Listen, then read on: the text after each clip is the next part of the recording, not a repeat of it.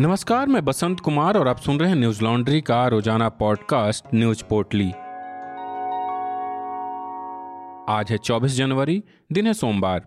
अलीगढ़ मुस्लिम university और जामिया मिला इस्लामिया में सीए के खिलाफ आंदोलन के दौरान दिए गए भाषण के आरोप में सोमवार को दिल्ली की कड़कड़डुमा कोर्ट ने सरजिल इमाम के खिलाफ राजद्रोह और अन्य धाराओं के तहत आरोप तय किए।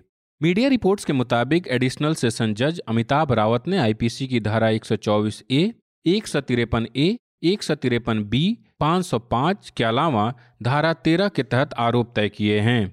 लाइवलो की खबर के मुताबिक सरजिल इमाम की ओर से पेश हुए अधिवक्ता तनवीर अहमद मीर ने अदालत के समक्ष प्रस्तुत किया था कि इमाम द्वारा दिए गए भाषणों में हिंसा का कोई आह्वान नहीं था और अभियोजन द्वारा लगाए गए आरोप केवल बयानबाजी थे, जिनका कोई आधार नहीं था। उन्होंने यह भी कहा कि सरकार की आलोचना करना देशद्रोह का कारण नहीं हो सकता और किसी व्यक्ति पर शुद्ध संदेह का आरोप नहीं लगाया जा सकता। पिछले महीने अदालत ने जामिया नगर पुलिस स्टेशन में दर्ज 2019 हिंसा मामले में सरजिल इमाम की जमानत याचिका रद्द कर दी थी। बता दें कि अलीगढ़ मुस्लिम यूनिवर्सिटी में विवादित भाषण देने पर दिल्ली समेत उत्तर प्रदेश, अरुणाचल प्रदेश और मणिपुर में सरजिल के खिलाफ देशद्रोह का मामला दर्ज किया गया था। दिल्ली पुलिस ने सरजिल इमाम के खिलाफ चार्जशीट दायर की थी। पुलिस ने आरोप लगाया था कि सरजिल ने अपने भाषणों से केंद्र के प्रति घृणा और अवमानना पैदा की, जिससे जामिया में हिंसा हुई। इसके बाद सरजिल को 28 जनवरी 2021 को बिहार के जहानाबाद से गिरफ़्तार किया गया था। उस समय सरजिल के परिवार का कहना था कि उन्होंने सरेंडर किया है। इसके बाद जहानाबाद की अदालत ने सरजिल को ट्रांजिट रिमांड पर दिल्ली पुलिस को सौंप दिया था। उसके बाद से सरजिल जेल में बंद हैं।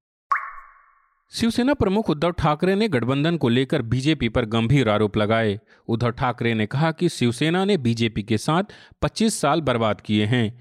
बीजेपी ने शिवसेना के साथ गठबंधन इसलिए किया था क्योंकि वह हिंदुत्व के सहारे सत्ता चाहती थी, लेकिन शिवसेना ने कभी सत्ता के लिए हिंदुत्व का इस्तेमाल नहीं किया। अपने पिता बाल ठाकरे की छानबेवीं जयंती पर रविवार को पार्टी के कार्यकर्ताओं को संबोधित करते हुए ठाकरे ने कहा कि मेरा मानना है कि बीजेपी का अवसरवादी हिंदुत्व सिर्फ़ सत्ता के लिए है। हमने उनके राष्ट्रीय महत्वाकांक्षाओं को पूरा करने में समर्थन किया है। हमें उम्मीद थी कि बीजेपी केंद्र में होगी तो शिवसेना महाराष्ट्र में नेतृत्व करेगी, लेकिन हमें धोखा दिया गया और हमें खत्म करने का प्रयास किया गया। इसलिए हमें गठबंधन तोड़ना पड़ा। बीजेपी अपने सुविधा के हिसाब से अपने सहयोगियों का इस्तेमाल करती है और उन्हें छोड़ देती है। उद्धव ठाकरे की इस बयान के बाद दोनों दलों के बीच जुबानी जंग तेज हो गई। इस बयान के बाद मध्य प्रदेश के गृह मंत्री नरोत्तम मिश्रा ने उद्धव ठाकरे पर पलटवार करते हुए ट्वीट किया कि उद्धव ठाकरे जी ने भाजपा से गठबंधन को 25 साल की बर्बादी बताकर आदरणीय बाला साहब ठाकरे के निर्णय को चुनौती दी है। सत्ता के मुँह में शिवसेना जिस तरह देश तोड़ने और तुष्टिकरण को बढ़ावा देने वाली शक्तियों की गोद में जा बैठी है, उसे निश्चित ही बाला साहब की आत्मा जार जार रो रही होगी। वहीं संजय राउत ने कहा कि हम भाजपा को महाराष्ट्र में एकदम निचले स्तर से टॉप पर लाए हैं। बाबरी ढांचा गिरने के बाद उत्तर भारत में शिवसेना की लहर थी। उस समय यदि हम चुनाव लड़ रहे होते तो देश में आज शिवसेना का प्रधानमंत्री होता, लेकिन हमने वो मौका बीजेपी के लिए छोड़ दिया। वहीं इस पूरे विवाद में महाराष्ट्र के पूर्व मुख्यमंत्री देवेंद्र फडणवीस ने कहा कि जिस प्रकार का भाषण मुख्यमंत्री उद्धव ठाकरे ने दिया है, उससे लगता है कि वह कहीं ना कहीं आहत हैं और अपनी पार्टी के चौथे नंबर पर जाने से उसका गुस्सा भाजपा पर निकाल रहे हैं। होना तो यह चाहिए था कि वह राज्य के सवालों और दिक्कतों पर बोलते। उन्होंने आगे कहा कि मैं शिवसेना को चुनौती देता हूँ कि बाला साहब ठाकरे के लिए सोनिया गांधी और राहुल गांधी से एक ट्वीट करा लें, जिनके साथ वे बैठे हुए हैं। आपने राम मंदिर के दौरान सिर्फ़ भाषण दिए, जबकि हमने डंडे और गोलियाँ खाई। उद्धव ठाकरे के इस बयान पर एनसीपी नेता नवाब मलिक ने भी अपनी प्रतिक्रिया दी। मलिक ने कहा कि यह सच है कि जिसने भी बीजेपी से गठबंधन किया, बीजेपी उसको खत्म कर देती है। अपने धर्म पर गर्व करना अच्छी बात है, लेकिन दूसरों के धर्म से नफरत करना कहीं से भी सही नहीं है। न्यूज़ लॉन्ड्री की टीम पाँच राज्यों में होने वाले विधानसभा चुनाव की कवरेज के लिए ग्राउंड पर रहेगी। आप जानते हैं कि न्यूज़ लॉन्ड्री किसी से विज्ञापन नहीं लेता, ना ही सरकार से और ना ही कॉरपोरेट से। ऐसे में हमारे एनएल सेना सीरीज़ को सपोर्ट करें, ताकि हम चुनावी राज्यों की हकीकत आप तक ला सकें। हमारे एनएल सेना प्रोजेक्ट को सहयोग देने के लिए न्यूजलॉन्ड्री डॉट कॉम पर जाएँ और सेना वाले बटन को दबाकर असेंबली इलेक्शन 2022 प्रोजेक्ट को अपना सहयोग दें और गर्व से कहें, मेरे खर्च पर आज़ाद हैं खबरें। बीते 24 घंटों में देश भर में कोरोना के तीन लाख छः हज़ार चौंसठ नए मामले सामने आए हैं और चार सौ उनतालीस लोगों की मौत हो गई।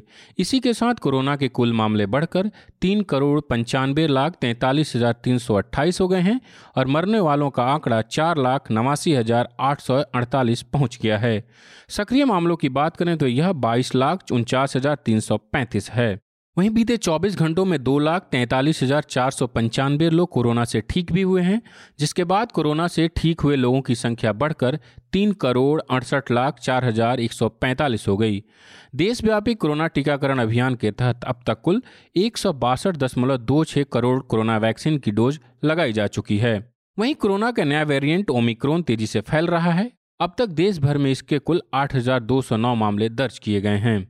दिल्ली सरकार के सभी अस्पतालों में कार्यरत नर्सों ने कोरोना काल में सेवा के दौरान जान गंवाने वाली आठ नर्सों के परिजनों को मुआवजा न देने के विरोध में 24 और 25 जनवरी को काली पट्टी बांधकर काम करने का ऐलान किया है। सरकार ने नर्सों के परिजनों को एक एक करोड़ रुपए मुआवजा राशि देने का ऐलान किया था, लेकिन अभी तक किसी भी नर्स के परिवार को यह राशि नहीं मिली है। इसलिए सभी नर्स काली पट्टी बांधकर अपना विरोध दर्ज करा रही हैं। जेएनयू परिसर में पीएचडी की छात्रा से छेड़छाड़ के आरोप में पुलिस ने एक 27 वर्षीय युवक को गिरफ़्तार किया है। आरोपी की पहचान अक्षय दोलाई के रूप में हुई है। DCP south west Gaurav Sharma ने इसकी पुष्टि की है। पुलिस ने बताया कि आरोपी पश्चिम बंगाल का रहने वाला है और मुनीरका में अपनी पत्नी और बच्चों के साथ किराए के मकान में रहता है। आरोपी की विकाजी कामा प्लेस में मोबाइल रिपेयरिंग की दुकान है। पुलिस ने बताया कि घटना के समय आरोपी नशे में था। स्कूटी से जेएनयू परिसर में प्रवेश करने के बाद उसने गलत इरादों से तीन लड़कियों का पीछा किया, लेकिन तीनों लड़कियाँ अपना हॉस्टल के अंदर चली गई। इसके बाद उसने परिसर में ही पीएचडी की छात्रा को जॉगिंग करते हुए देखा। पुलिस ने बताया कि जब छात्रा सुनसान जगह पर पहुँची तो आरोपी ने उसके साथ छेड़छाड़ की। विरोध करने पर दोनों के बीच हाथापाई हुई, जिस दौरान आरोपी के पैर में चोट लग गई। पुलिस ने आगे बताया कि इसके बाद छात्रा ने अपना फ़ोन निकाला और पुलिस को फ़ोन करने की धमकी दी, लेकिन आरोपी छात्रा का फ़ोन छीन लिया और वहाँ से फरार हो गया। 17 जनवरी को इस मामले की जानकारी मिलते ही DCP Gaurav Sharma S SHO Vasant Kunj north और अन्य पुलिसकर्मी मौके पर पहुँचे। डीसीपी गौरव शर्मा ने बताया कि हमने प्रवेश द्वार पर रजिस्टरों की जाँच की, लेकिन हमें अभियुक्त और उसके वाहन से जुड़ी कोई जानकारी नहीं मिली, जिसके बाद हमने 1000 से अधिक सीसीटीवी स्कैन किए। मीडिया रिपोर्ट्स के मुताबिक आरोपी की स्कूटी और पीड़िता द्वारा आरोपी की पहचान और उसके कपड़ों को लेकर जानकारी दी गई। वह बरामद किए गए हैं। पुलिस ने पीड़िता का मोबाइल फ़ोन भी बरामद कर लिया है। यूक्रेन में रूस की सैन्य कार्रवाई के मद्देनजर अमेरिका ने अपने राजनयिकों के परिजनों को तुरंत देश छोड़ने का आदेश दिया है। अमेरिका ने स्टाफ के उन सदस्यों को भी यूक्रेन छोड़ने के लिए कहा है, जिनका वहाँ रहना अधिक आवश्यक नहीं है। साथ ही अमेरिका यूक्रेन में रह रहे अमेरिकी नागरिकों को भी वहाँ से निकालने पर विचार कर रहा है। डीडब्ल्यू वेबसाइट की खबर के मुताबिक अमेरिकी विदेश मंत्रालय ने अपने नागरिकों को सुझाव दिया है कि वह यूक्रेन की यात्रा न करें। यात्रा संबंधी एडवाइजरी भी मंत्रालय की वेबसाइट पर प्रकाशित की गई है। एडवाइजरी में कहा गया है कि रूस अधिकृत क्रीमिया और रूसी नियंत्रण वाले पूर्वी यूक्रेन में सुरक्षा हालत काफ़ी नाजुक है और बहुत कम समय में स्थिति बिगड़ सकती है। यूक्रेन में नियमित रूप से होने वाले प्रदर्शन हिंसक हो सकते हैं। एडवाइजरी में अमेरिका ने अपने नागरिकों को रूस न जाने की भी सलाह दी है और लोगों को सड़क के ज़रिए रूस और यूक्रेन की यात्रा न करने का भी सुझाव दिया है। अमेरिका ने क्यूब स्थित अपने दूतावास के कर्मचारियों को देश छोड़ने का निर्णय खुद लेने को कहा है। अमेरिका ने कहा कि अगर वह चाहें तो वापस लौट सकते हैं। यात्रा का पूरा खर्च सरकार उठाएगी। वहीं ब्रिटेन की सरकार ने कहा है कि रूस यूक्रेन की सत्ता में मास्को समर्थक नेता को बिठाना चाहता है। मीडिया रिपोर्ट्स के मुताबिक यूक्रेन के पूर्व सांसद इवेनी मूरा इवे को इसके लिए संभावित उम्मीदवार माना जा रहा है। इवेनी, रूस समर्थक छोटी पार्टी नासी के प्रमुख है।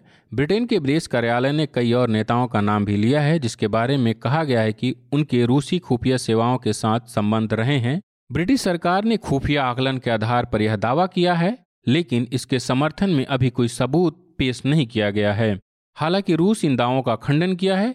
रूसी विदेश मंत्रालय में नाटो पर यूक्रेन में तनाव बढ़ाने का आरोप लगाते हुए ब्रिटेन के दावों को गलत सूचना बताकर खारिज कर दिया है। ब्रिटेन का यह बयान ऐसे समय पर आया जब यूक्रेन की सीमा पर एक लाख रूसी सैनिक तैनात है।